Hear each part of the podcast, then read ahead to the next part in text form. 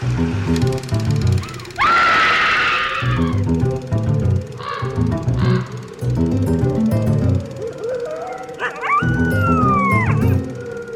and welcome to Scream Scene, the horror movie podcast where we watch every horror movie ever made in chronological order and then we rank them from best to worst. I'm Ben. And I'm Sarah. Thanks for listening to us today. How are you doing, Sarah? I've been better. Yeah, for sure. It's been a week. It's been a rough week. I wanted to take this time to talk about something really quickly. Oh, okay. So, about a month ago, a friend of mine said to me that I was the most put together person he knows. Like I am I am super put together and that took me aback because I would have thought it would have been obvious to anyone who's close friends with me that I have issues with depression and anxiety and other unidentified mental health issues. And it really spoke home to me about how invisible mental health issues can be. Mm. How, you know, you can know someone and think they're the most put together person you know when really they've been suffering with depression and anxiety and um, other issues for uh, 17 years. So I just wanted to take a moment to say that, like, these sorts of problems you know, can go untreated for so long because they seem invisible. But, like, if you have problems with mental health issues in your life, it's okay to tell people about them. It's okay to seek help and seek treatment for them. Like, it doesn't make you, you know, a weaker person to seek out help for these problems in the same way that, like, if you had a broken leg, it wouldn't make you weak to get a cast for them. Like, yeah, you know, um, I am five months into being on a regimen of antidepressants. I'm about three months into a course of cognitive behavioral therapy, and I've made a ton of progress. And I'm super proud of you. And I'm doing a lot better than I ever have in years and it's been really helpful for me recently because like I really don't know how I would have dealt with some recent events if I hadn't finally taken the plunge of doing something to help myself and help, you know, my state of being. So, you know, if you struggle with these problems or suspect you might struggle with these problems, like, you know, look into what's available for you to get help for these issues. And you know look into getting help and getting assistance um, whether that's through medication or through counseling or therapy. And like i understand that like a lot of our listeners are in the united states where reasonable health care is often less accessible or next to impossible to access affordably so you know do the research and find out what's available to you and what's reasonable for you to look into um, if you have these problems. I, I really highly recommend highly recommend it because the difference in my life between what it was like before and what it's like now is very noticeable and I'm much better off for it. So, you know, I just thought that maybe if any of our listeners have these kind of struggles, that maybe hearing from someone that, like, yeah, going and seeing a therapist or going and getting antidepressants like is actually helpful. It's not just like I don't know a scam. So that was just something I wanted to talk about, Sarah. Yeah, that's um, that's totally fine. Like yeah, we talk about scary movies, but life is scary. Life and, and we're talking about how to make it manageable. Yeah, life is scary. Um, speaking of which, times are tough here at Castle Scream Scene. So, um, if you enjoy the show, if you appreciate hearing the podcast every week, head on down to patreon.com slash scream scene podcast and you can sign up to become a patron of the night for as little as a dollar a month. To all of our current patrons, we appreciate you very much and thank you so much for your support. Yeah, it it really means a lot. A that people subscribe and listen to us each week.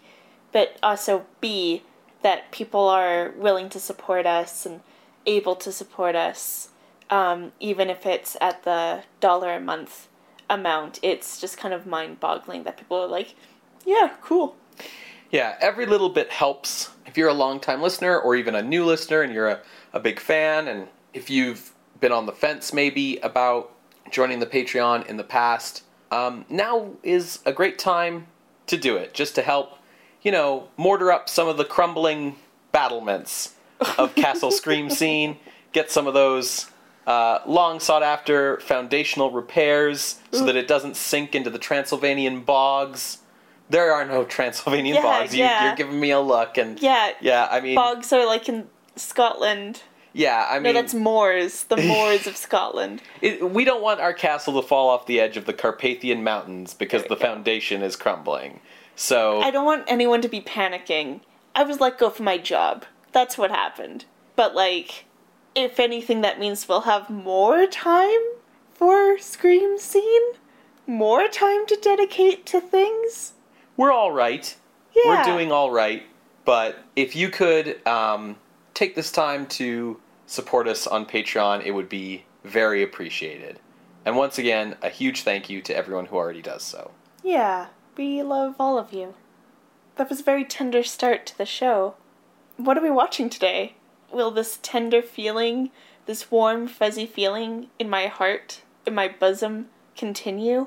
I mean, if you want to like switch gears and go hard for the rest of the show, we can do that.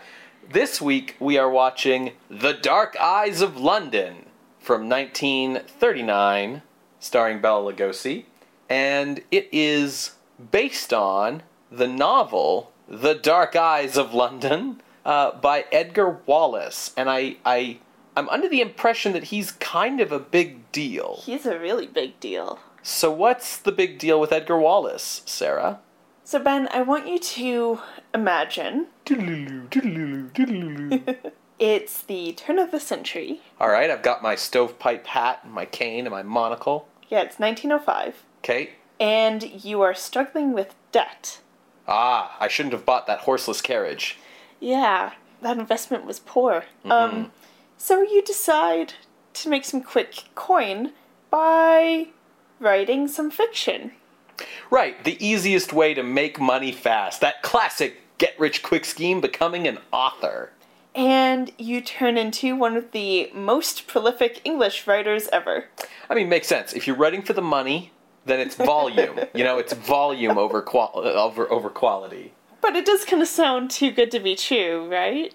This is a, an unusual origin story Okay. for a writer, I think. Uh, well, it's the origin story of Edgar Wallace. okay. He was born Richard Horatio Edgar Wallace in 1875. That's a dope name. That name's like I am English, English, English, Englishman, Yeah. basically. Uh, and he was born on April Fools. he joined the military uh, and hated being in the military, so he transferred to the press corps. Okay. Then he worked as a war correspondent for the Second Boer War Mhm. at 21 years old. Wow. He started first with writing poetry and songs in 1898 after meeting Rudyard Kipling, Oh, and from publishing these to journalism to detective thrillers, all just to make some coin, Wallace would, in the end, publish 18 stage plays, 957 short stories, over 170 novels, screenplays, and historical nonfiction. holy shit. Yeah. That's a lot. Guy was cranking them out. In one year, he wrote 12 novels. In a single fucking year. What the, what the hell? I mean, yeah. How? Listen, the t- the expenses on the typewriter ribbon alone. This novel, The Dark Eyes of London, was published in 1924, and it's actually pretty early in his career, all told. Wallace had signed with Hodder and Stoughton in 1921, uh, so only three years prior. Previously, he had just sold stories off to magazines or one off books to publish, um, but with this contract with the publisher, he had more financial security because you would get advances, royalties, and your books would actually get a lot more marketing and publicity. yeah, for sure. And they used the moniker king of thrillers. so he was already pretty well known by yeah, this point. Yeah, yeah, yeah. The crime novel, Dark Eyes of London, came from an earlier short story called The Croakers. and it follows Inspector Holt, no relation to Captain Holt of Brooklyn Nine-Nine, and it follows him as he solves a series of murders. And there's thrills, adventure, and romance along the way. It's a pulp thriller. Okay. A crime pulp thriller. The Croakers sound like it could be like a CGI DreamWorks movie about like a family of toads. By the end of the novel, we uncover that a mad doctor and his brother are scamming wealthy men by getting them to uh, change their life insurance policies to leave everything to a charity for the blind, hence Okay. the Dark Eyes of London. Oh. Uh, and then the Mad Doctor and his brother murder the men Mm-hmm. and take all the money because the charity's a friend. Yeah, yeah, yeah. Fair enough. so you said this was a crime novel. Yes. So do you figure the horror connection's just the Mad Doctor trope? Yes. Okay. Yeah. I mean, this is not the first time we've seen a thriller detective novel story turned into a horror or horror adjacent type film. For sure. It's it's sort of like interesting because the whole thing of like having a doctor who convinces you to put all of your insurance in their name and then kills you is like not an outrageous premise. That's a thing that's happened to people. Yeah. Yeah. So this is in 1924. Mm-hmm. In a few years, Wallace would be appointed chairman of the British Lion Film Corporation Oh wow. in exchange for them getting first option on film adaptations of his work. Of which, you know, this work, it, it lent itself very well to quota quickies with the whole pulp crime Yeah. thriller genre. Yeah. Wallace actually directed a couple of these films Oh. both in 1930. Uh, first, The Squeaker, and later that same year, Red Aces. Okay. He wrote screenplays around this time as well. For example, he wrote 1932's The Hound of the Baskervilles for Gainsborough Pictures. Okay. So that's like 1930. In 1931, he emigrated to the US, where he continued his work with screenplays, and he actually worked as a script doctor for RKO. Mm-hmm. So one of the reasons why Edgar Wallace is so well known, Mhm. um, even with this prolific bibliography, is he is one of the writers credited for the story of King Kong. Okay, cool. He had started work on the script for King Kong in 1931, um, but if you know your films, you know King Kong came out in 1933. Mm-hmm. Um, part of that is the special effects work taking a long time.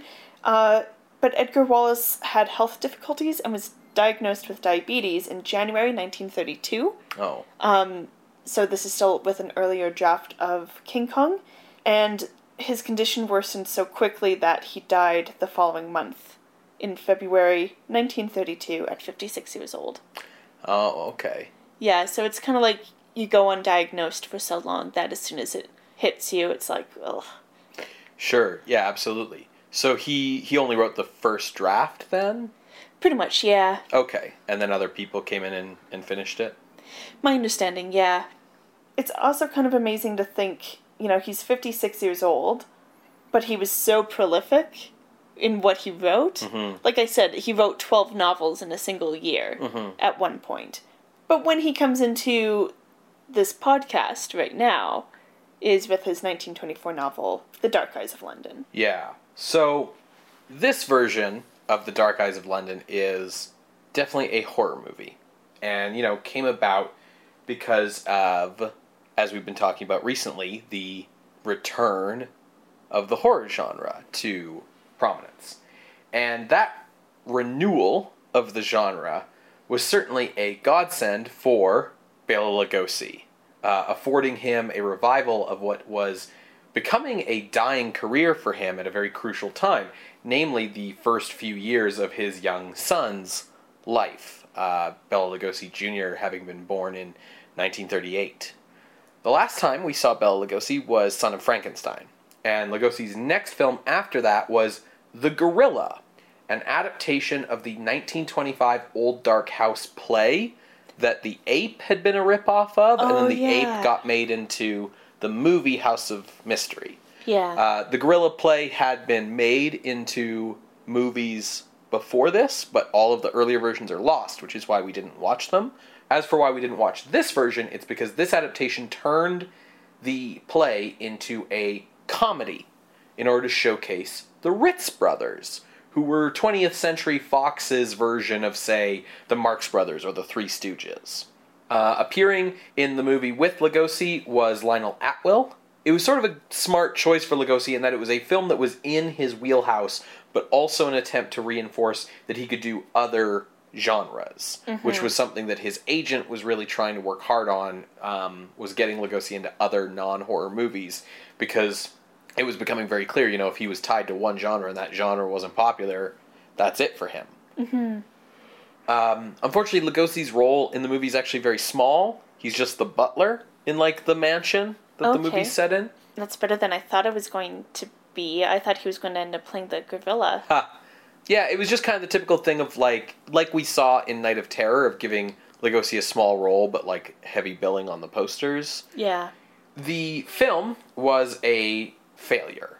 Uh, the Gorilla was not well received. Sure. But Lugosi did manage a coup with his next film, where he actually managed to get a straight dramatic role in MGM's Ninotchka, starring Greta Garbo. However, after that, he was right back to the horror genre for The Dark Eyes of London, sailing to England to star in the film, as this is a British movie.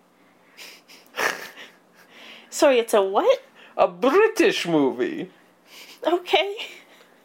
So, The Dark Eyes of London was produced by John Argyle through his Argyle Films production company. Maker of sweaters and films. That's right. Uh, no, no relation. Um, and it was directed by Walter Summers.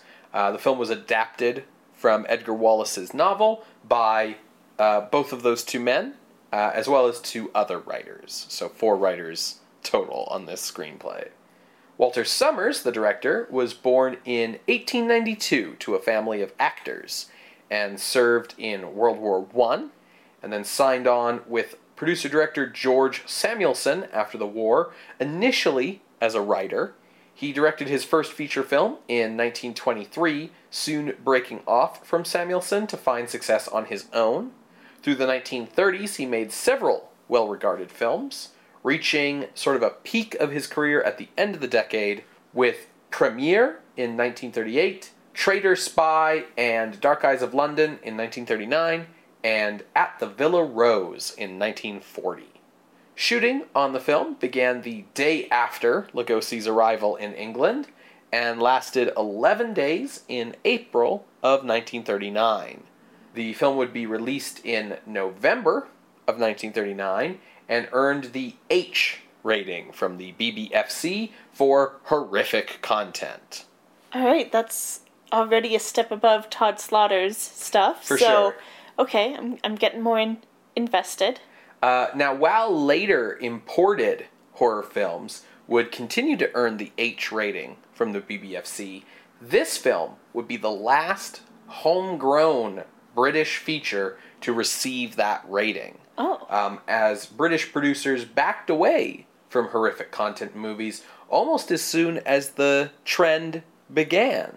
Possibly due to the fact that on September 3rd, 1939, the United Kingdom declared war on Nazi Germany in response to the Nazi invasion of Poland. Ooh, so this film is coming in like two months, a month and a half after that? Yeah, t- basically two months into the war um, yeah. having been made before the war. Yeah, you know, yeah. Um, and yeah, it was just once the war began, you know, British producers went into either making propaganda or escapism, but like horror, not so much. Yeah. Right. Although they did continue to import American horror content.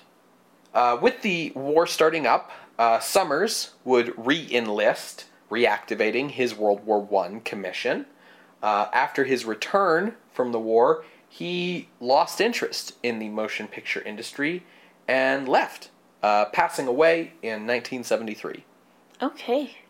So, how did this film fare for audiences now that, like, they're in the war? Well, Dark Eyes of London, despite much controversy over its horrific content in Britain, uh, was actually a mild success uh, in the country. So it okay. did it did fairly well, but there was a lot of eyebrows raised about the content, uh, and because it was that you know respectable success in the UK, it was picked up for release in the United States by Monogram Pictures, uh, the B movie company, under the new title The Human Monster in March of 1940. Okay.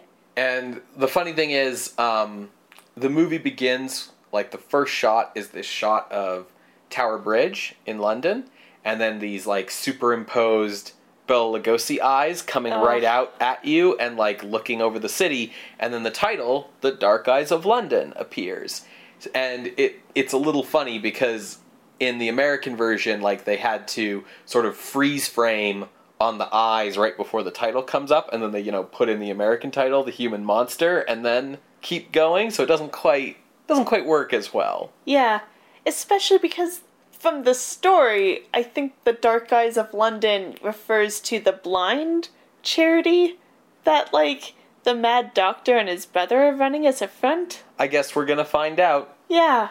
So this film is in the public domain, uh, and it can be found on DVD from budget release companies under either the U.S. title or the U.K. title. You kind of see both still hanging around. Um, under the US title, it is available on the Internet Archive. Okay. Well, if you would still like to visit our website, you can go to screamscenepodcast.tumblr.com. You will hear a brief musical interlude, and we will be right back after watching The Dark Eyes of London from 1939. AKA The Human Monster. From 1940. See you on the other side, everybody.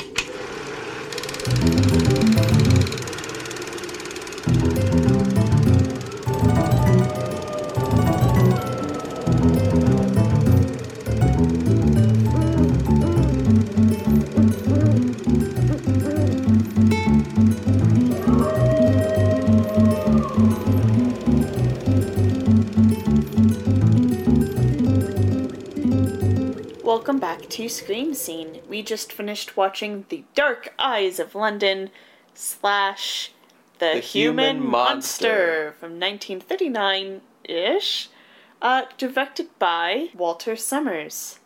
Ben, what did you think of this movie? I liked this movie a lot. I had yeah. a fun time with it. I thought it was really good. Yeah, I also really enjoyed it. I think this is going to be a really interesting discussion.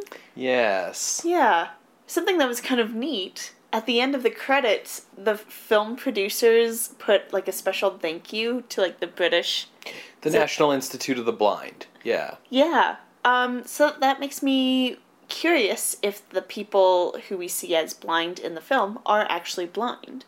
Maybe um, and it might also have meant that like you know in the writing of the script or the shooting of the movie they had like consultants you know and, and stuff in yeah, maybe borrowing some of the braille machines that sure. we see. Yeah, for sure. Yeah, so that was kind of cool. Yeah. So, um, why don't we talk about what happens in this movie? Sure. The film opens with a very grisly montage of finding several bodies in the Thames.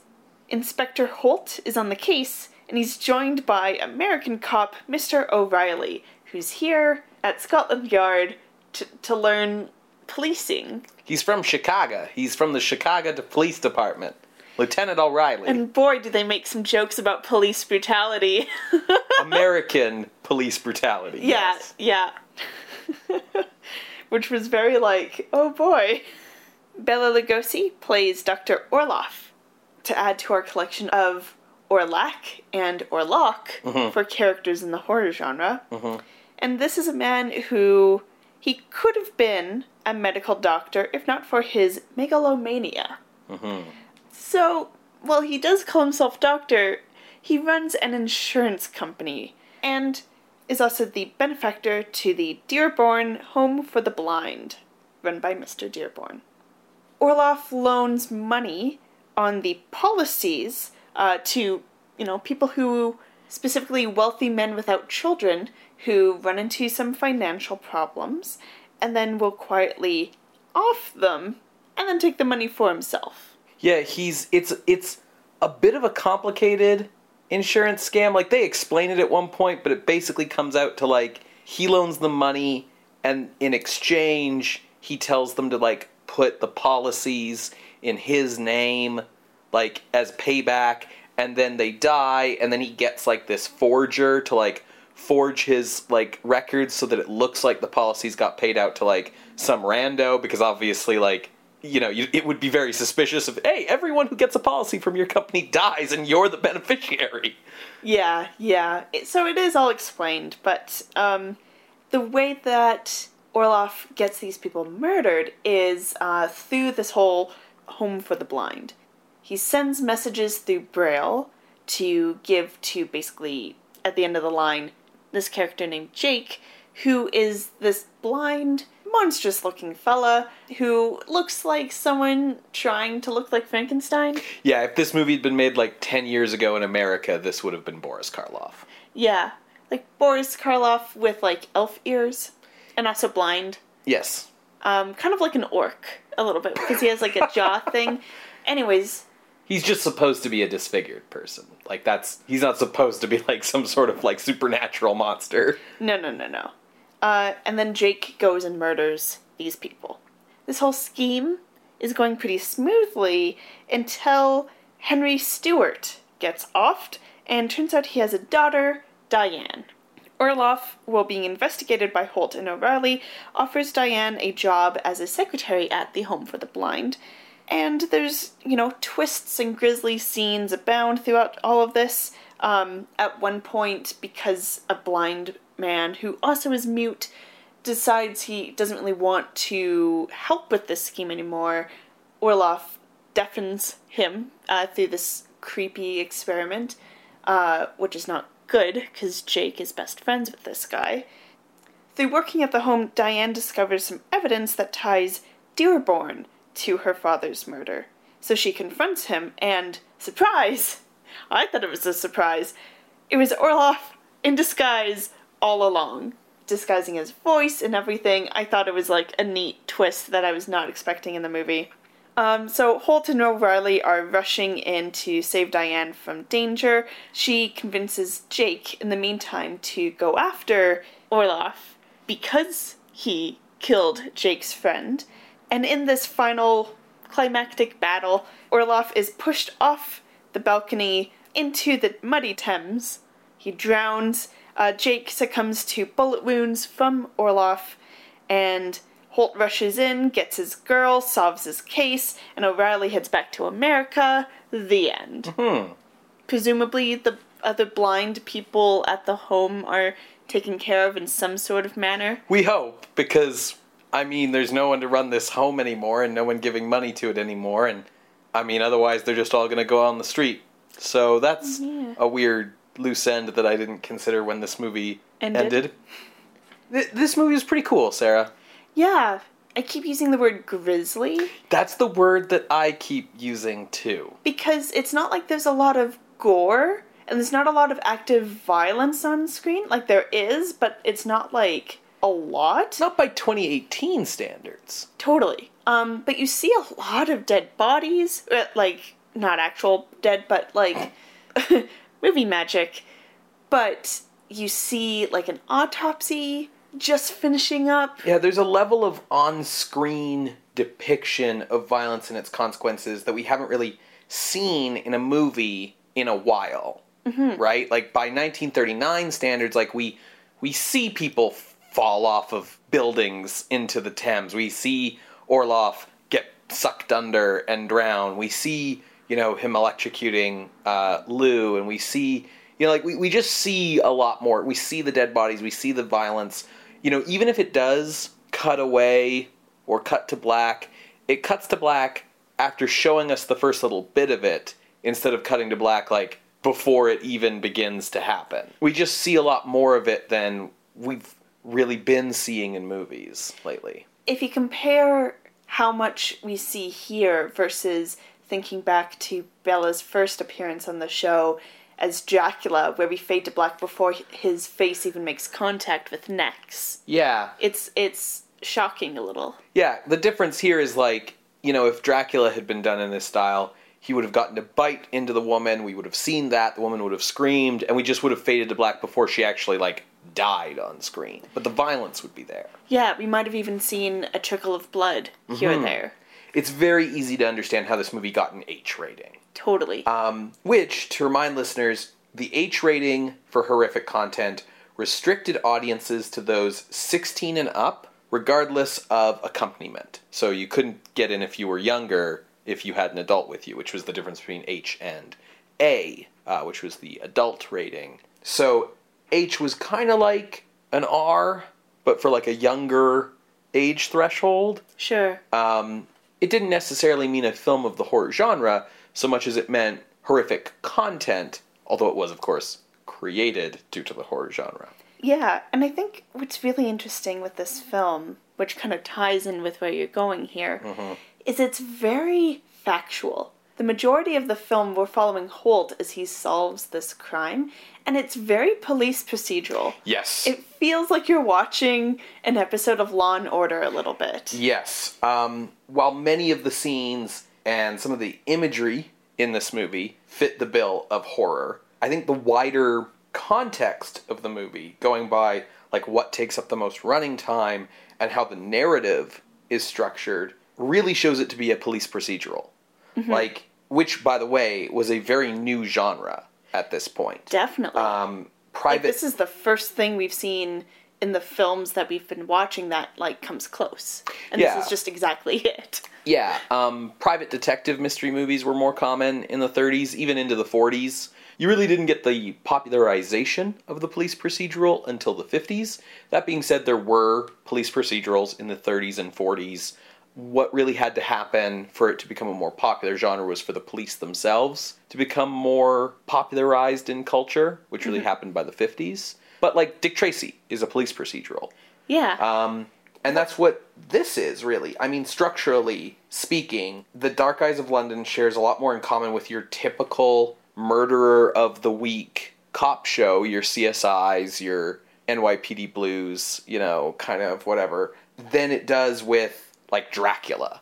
Yeah. You know, like you have the brilliant detectives racing to solve the clues to stop the fiendish murderer before they can finish their next crime. Yeah, I think what also kind of struck me with this film, especially because we're watching it in the context of how has the horror genre developed, mm-hmm. is the filmmaking in the movie isn't even like a film noir type of filmmaking. Mm-hmm. It's very factual. It's very straight on, um, which I feel like, in a weird way, in an interesting way, underlines the factual nature of the, the police procedural, despite the actual scheme going on, which is quite complex, complex and unrealistic. I think its approach to the plot, I guess, is very. I keep using the word factual, but just very like realistic. Um, given that this is well, we were entering this film with the expectation of horror and the style that comes with that, um, I would have expected this to have a bit more style, really. Um, like there's some shadows, there's um, some interesting lighting, but it's nothing like. I mean, I keep thinking of like The Walking Dead as the mm. closest example of horror and film noir, but even like some of the last British films we saw, like The Man Who Changed His Mind, mm-hmm. or um, not quite British, but The Man Who Lived Again, or whatever it's called. Uh, those movies are super stylish. The, the, the, the man they could not hang. The man they could not hang. That was close. The man who lived again was the U.S. title for the man who changed his mind. but I see what you mean. Yeah, like, yeah, yeah. Really, only the climax of the movie has those dark shadows and stylish mm-hmm. looks in the lighting that we expect. Or when Jake is attacking. Yes, yeah. He the turns Jake off scenes. lights as he goes, which makes me also wonder if he's like not quite completely blind. Actually, I was thinking the idea with that was that it puts him and his opponents on equal footing because of like a blind neither of them can see. Yeah because if a blind guy is coming at you to kill you and you can see in full light it's going to be a little bit easy to evade him right? But if you can get the lights off and everyone's on equal footing the blind man has the advantage in the dark versus you. Yeah that's a good point. I feel like the parts of this that still put it in horror is the fact that we see such grisly things on screen. Bela lugosi uh, you know people use him a lot to just like see, we're horror. Um, so he's just kind of like in that. And then Jake as this disfigured killer. The way that the movie kind of combines that police procedural plot structure with these kind of horror tropes and aesthetics and atmospherics, really what it reminds me of the most is a 1930s version of like the adaptations of Thomas Harris novels. Um, Manhunter or Red Dragon and Silence of the Lambs. I was thinking Silence of the Lambs. And and the you know the earlier episodes of the Hannibal TV show when it was still like a weird police procedural and not like a bizarre homoerotic art movie turned into a TV show. but yeah, it's it's very much when I was watching it I was thinking this is if you had a like 1930s version of Silence of the Lambs, this would be what it is. Yeah, it's more akin to Silence of the Lambs than Jekyll and Hyde, which is number one still. Yeah, exactly. And I think you know you keep saying that you found the movie very factual is the word you're using.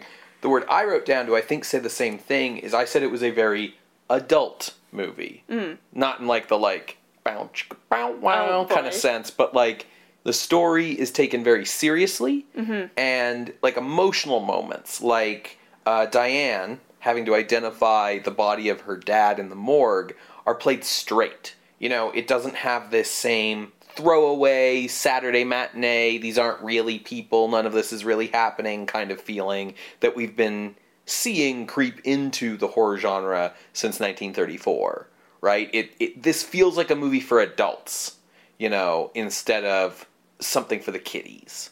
So that's that's sort of I guess my way of saying I I, I identified the same things that mm-hmm. I think you were identifying in this movie. Yeah. Speaking of Diane, she's great. Okay, I was wondering what your take on her was cuz like I thought she was cool, you know, because um her and Inspector Holt kind of established like a partnership where Holt's like, "Oh, do you think you could go into danger for me?" and she's like, "Absolutely."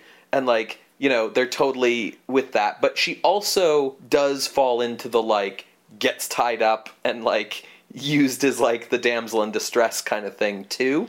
Yeah, but in a Lois Lane type of way. Okay, sure.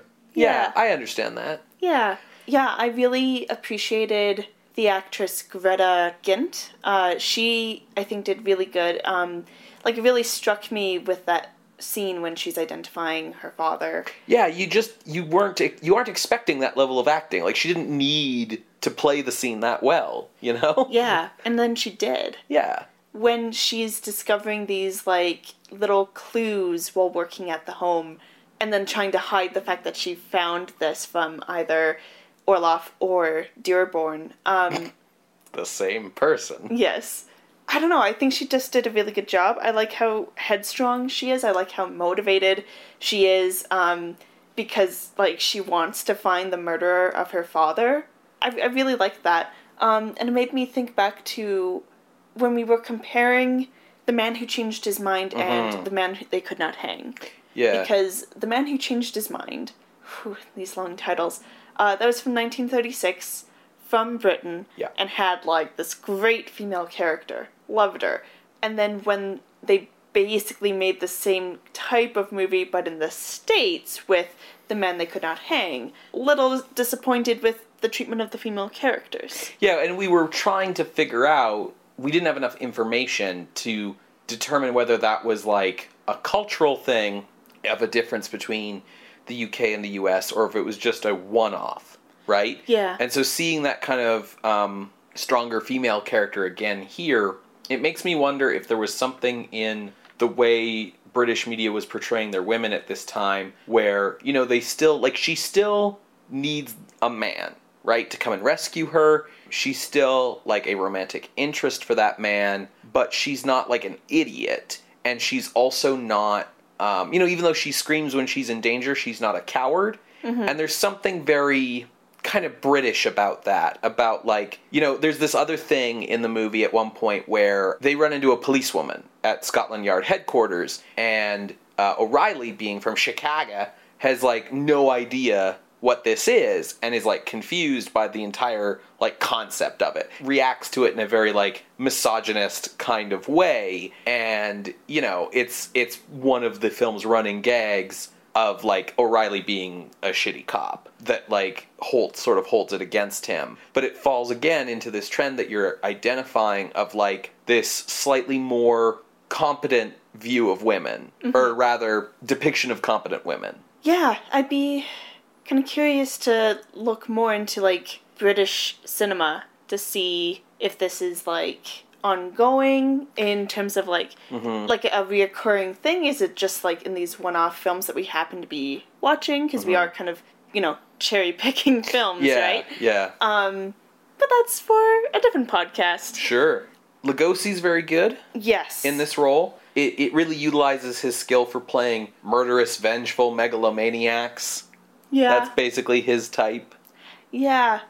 I mean we'll discuss in ranking whether we rank this as a horror film or not.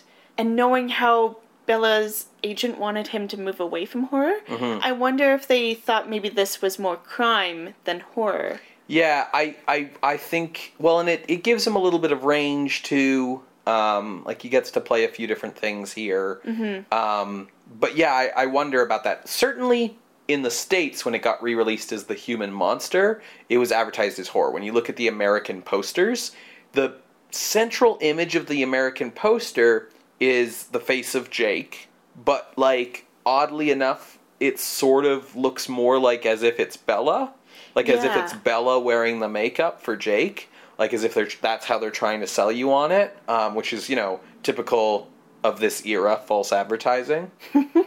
for me, Lugosi's role in here felt like it harkened back to like Murders in the Rue Morgue, is Definitely. what it reminded me of the most. In fact, in a lot of ways, the entire movie reminded me of Murders in the Rue Morgue. Um, you know, it feels like a modernization, you know, going from 1800s Paris to 1930s London, but we've still got, you know, a mad doctor doing experiments, bodies getting dumped in the river, the detective and his bumbling sidekick, and the threatened young woman who needs to be saved. Like, it's very similar, in my opinion. Yeah, in terms of plot points. In, in terms of like basic structure that you're yeah. like not in terms of how it's actually shot or what the emphases are. Yeah. Because there's nothing about like fears of evolution in this. Well and if we want to talk about what the emphases in this movie are on honestly more than anything this movie feels like it's a propaganda film for scotland yard yeah like over and over again we are shown how competent, capable, and like nigh infallible the detectives of the yard are. You know, they have great hunches that are backed up by solid evidence and uh, witness testimony, and they work with minimal violence and force, and like everything's achieved like totally above board. You know, they're they're patient, they're methodical, and all along the way, we are having this emphasized to us because it's contrasted with O'Reilly, the American cop who's shown as boorish, flippant, not really especially dedicated to the job, irreverent, uh, sexist, and most of all, he's quick to violence. Mm-hmm. You know, he's like impatient to bring out his gun and start shooting things. Yeah.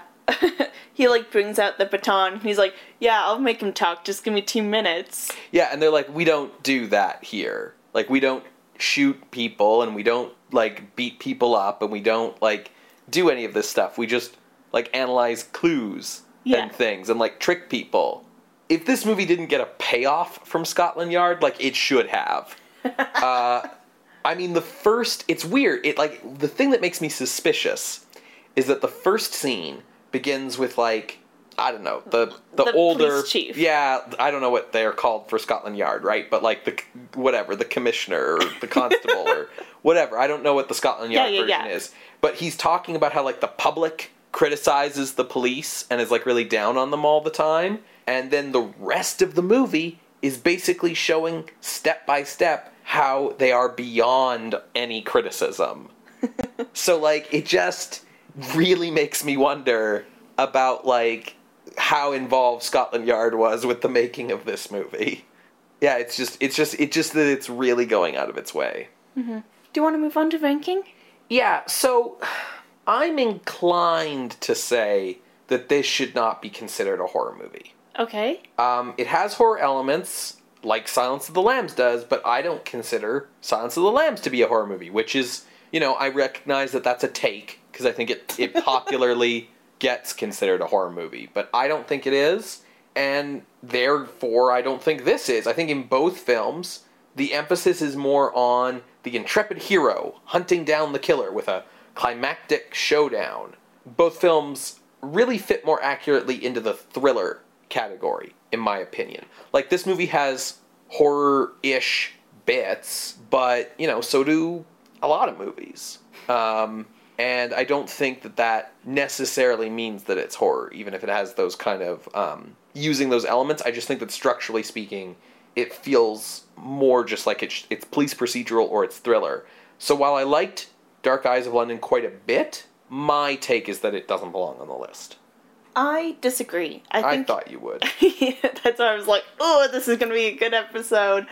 Um, yeah, I feel like we should consider it horror, not just because it has the H rating, as you kind of explained in the opening, why that doesn't automatically make it horror, but I think this is a bit of a an adaptation of the genre. It's still using some of the horror genre tropes, I guess, of Bela Lugosi and monstrous killer, deformed killer. And I think it's using those tropes and the horror genre as a jumping off point for a police procedural, which, as you kind of said earlier, that, that's not really a genre yet. It makes sense that they're jumping off of some other genre in order to make that movie. So this is kind of more of an outcropping for me. Um, I do think it's something interesting that it's jumping off of horror rather than film noir. Um, but I don't know where film noir is in the UK and if it has quite the same distinction as we seem to have in the US at this time. Yeah, I feel like film noir, for one thing, has always felt very American to me. Mm-hmm. Like, you see it adapted into other countries, but like, it's so quintessentially American because it's so quintessentially about like urban corruption, mm-hmm. right? and also like it's 1939 it's still really early on for film noir at this point but um see i, I sort of see the movie as like the opposite of what you're seeing because i think you're seeing a horror movie that's bringing in police procedural elements to kind of change things up a bit and what i'm kind of seeing is like a police procedural that's bringing in horror elements to change things up a bit no i see it that way okay because it's still bringing in horror elements, we can see it as the genre kind of morphing into this new branch. Mm-hmm. You know? I, like, I definitely, I see your point with that. What I worry about is establishing a precedent where, like, every movie that has, like, I don't know, like a big, ugly, monstrous henchman murdering people in shadowy scenes becomes horror automatically, right? Like, The Rocketeer isn't horror, you no. know? But I mean, like, that's why this is kind of the first one that we're seeing, and that's why I would consider it an outgrowth. Mm-hmm. But any future ones that kind of fit this mold of police procedural, but, you know, monstrous dude doing the killings, that would kind of continue with that outcrop. We don't need to actually pay attention to it, right? It's like okay. when you do a family tree, most people kind of stick to like the main central line. They don't worry about like the stepbrother twice removed adopted sister. Sure, sure, sure. I, I, I see what you're saying. Like the idea that this should be included for the sake of, you know, saying here's a point where things diverged. Mm-hmm. And then we don't need to like necessarily follow that diversion to say that like, you know, oh, like this Dick Tracy movie from the 40s, like this is horror because the bad guy's a monster, right? Like Yeah, that's yeah. exactly what I'm saying. Mm-hmm. Yeah. I mean, I guess I'm willing to allow for that. Because, like, if you think about this movie in comparison with Mystery of the Wax Museum, right, where we still kind of follow a central person. It's a reporter in Mystery of the Wax Museum, but there's a lot some... of cops in that movie too, though. Yeah, following and investigating this murder mystery type thing. Right. Mystery of the Wax Museum is definitely horror, in my opinion, and it's obviously on the list. And I think that's kind of like an early, maybe prototype of what turns into like the film noir stuff. For because sure. of that, like, you know, witty, Yeah, yeah. quick talking. Yeah, yeah. yeah, Yeah, yeah, yeah, yeah, yeah. Um, and I think this is like the British version of that. Yeah, I see what you're saying. Like, part of me is always reluctant whenever we have a hero, like a central heroic figure, as competent as Inspector Holt, to like say it's horror, because like, if there's a through line to horror movies so far, for me, up to this point, it's that like the central male protagonists are useless. um, so I that that's one of the things that like immediately sets like sets my alarm bells ringing, going like, wait a minute, there's a competent hero. This is not horror. Um, but I, I I I understand your argument. Um, and and I'm you know we also we were pretty harsh on some of our more recent British films. We took Tod Slaughter off the list. Like, this is definitely more horror than the Tod Slaughter films.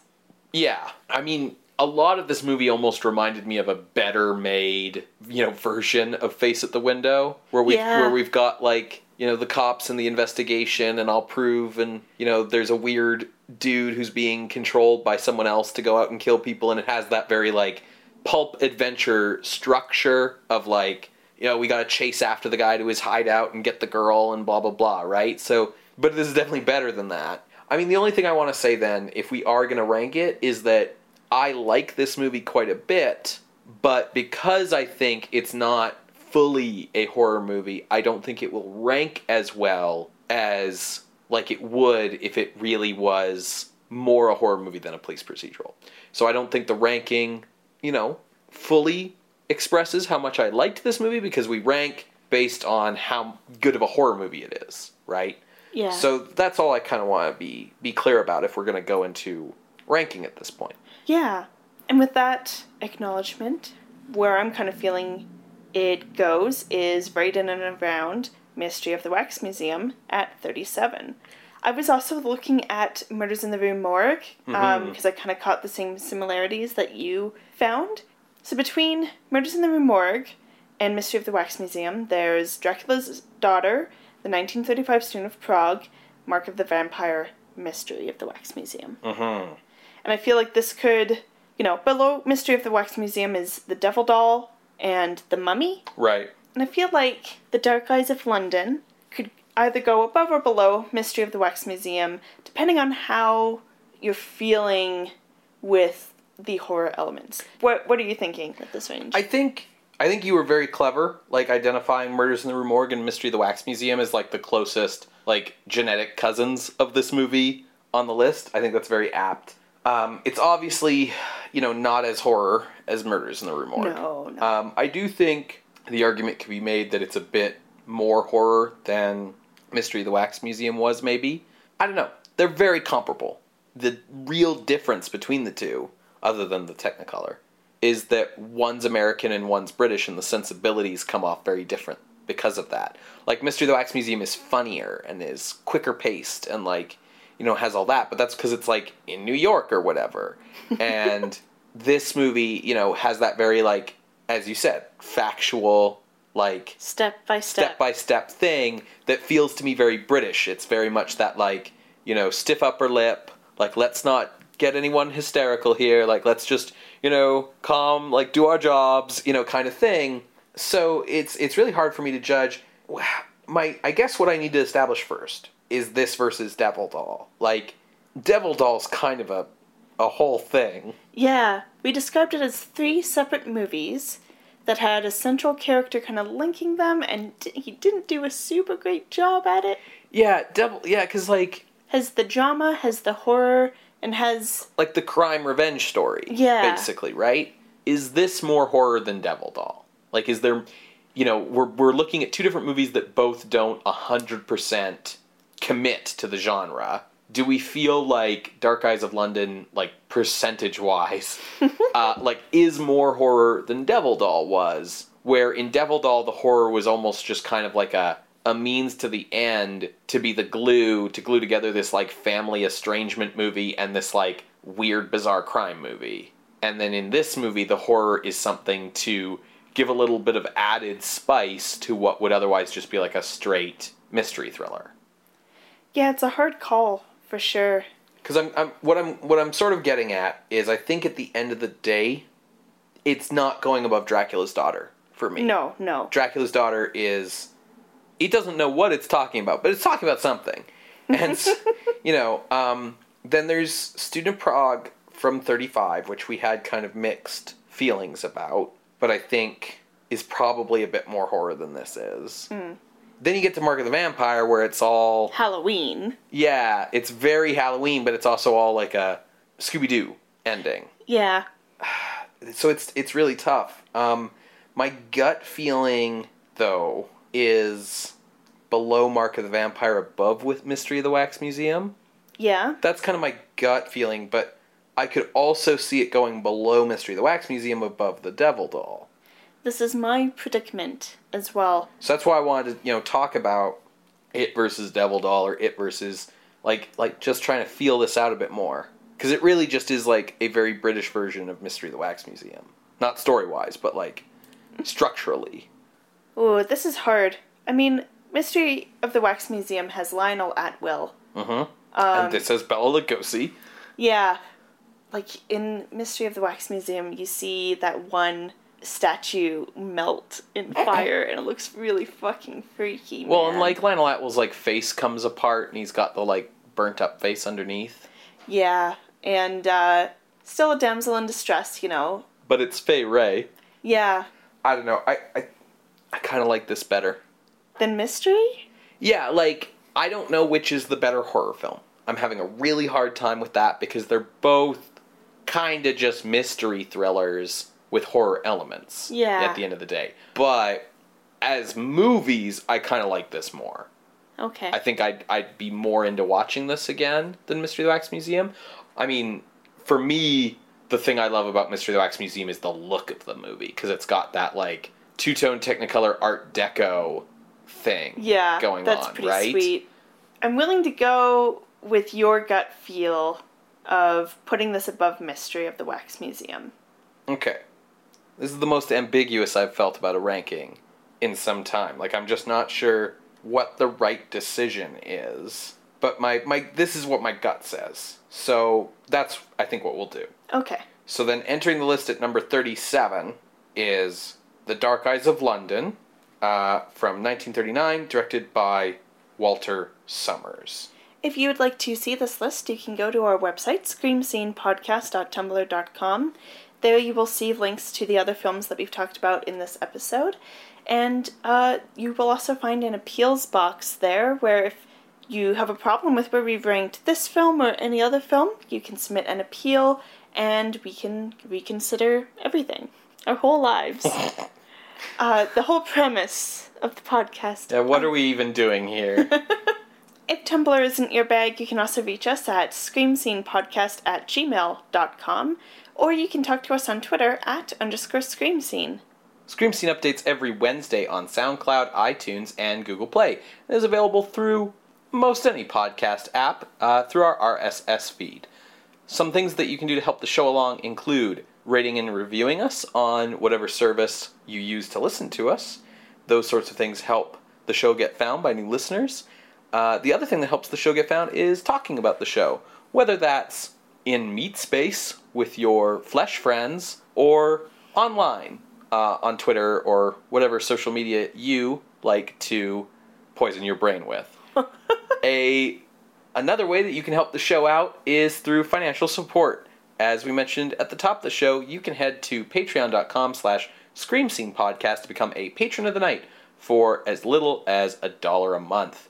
At the $5 level, patrons receive weekly bonus audio, uh, cut content from past episodes, uh, juicy tidbits that weren't good enough for you to hear the first time around, but are good enough for you to hear the second time around.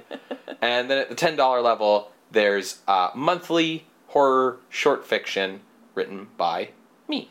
What are we watching next week, Ben? Well, it's funny that we've been talking about, you know, the overlap of film noir and horror because we're kind of going back to that neck of the woods. We're watching a Warner Brothers horror movie, which always kind of has a bit of that overlap, mm-hmm. and it's starring Humphrey Bogart. Ah. So it's it's it's the return of Doctor X. Is he Doctor X? He might be. So no Lionel Atwill. No Lionel Atwill. The previous Doctor X. That's correct. So Humphrey Bogart plays Doctor Y. uh, listen, I, I can't answer that question. Okay. We will answer it next week. Creatures of the Night. Maybe not today, maybe not tomorrow, but next week. Bye. Bye.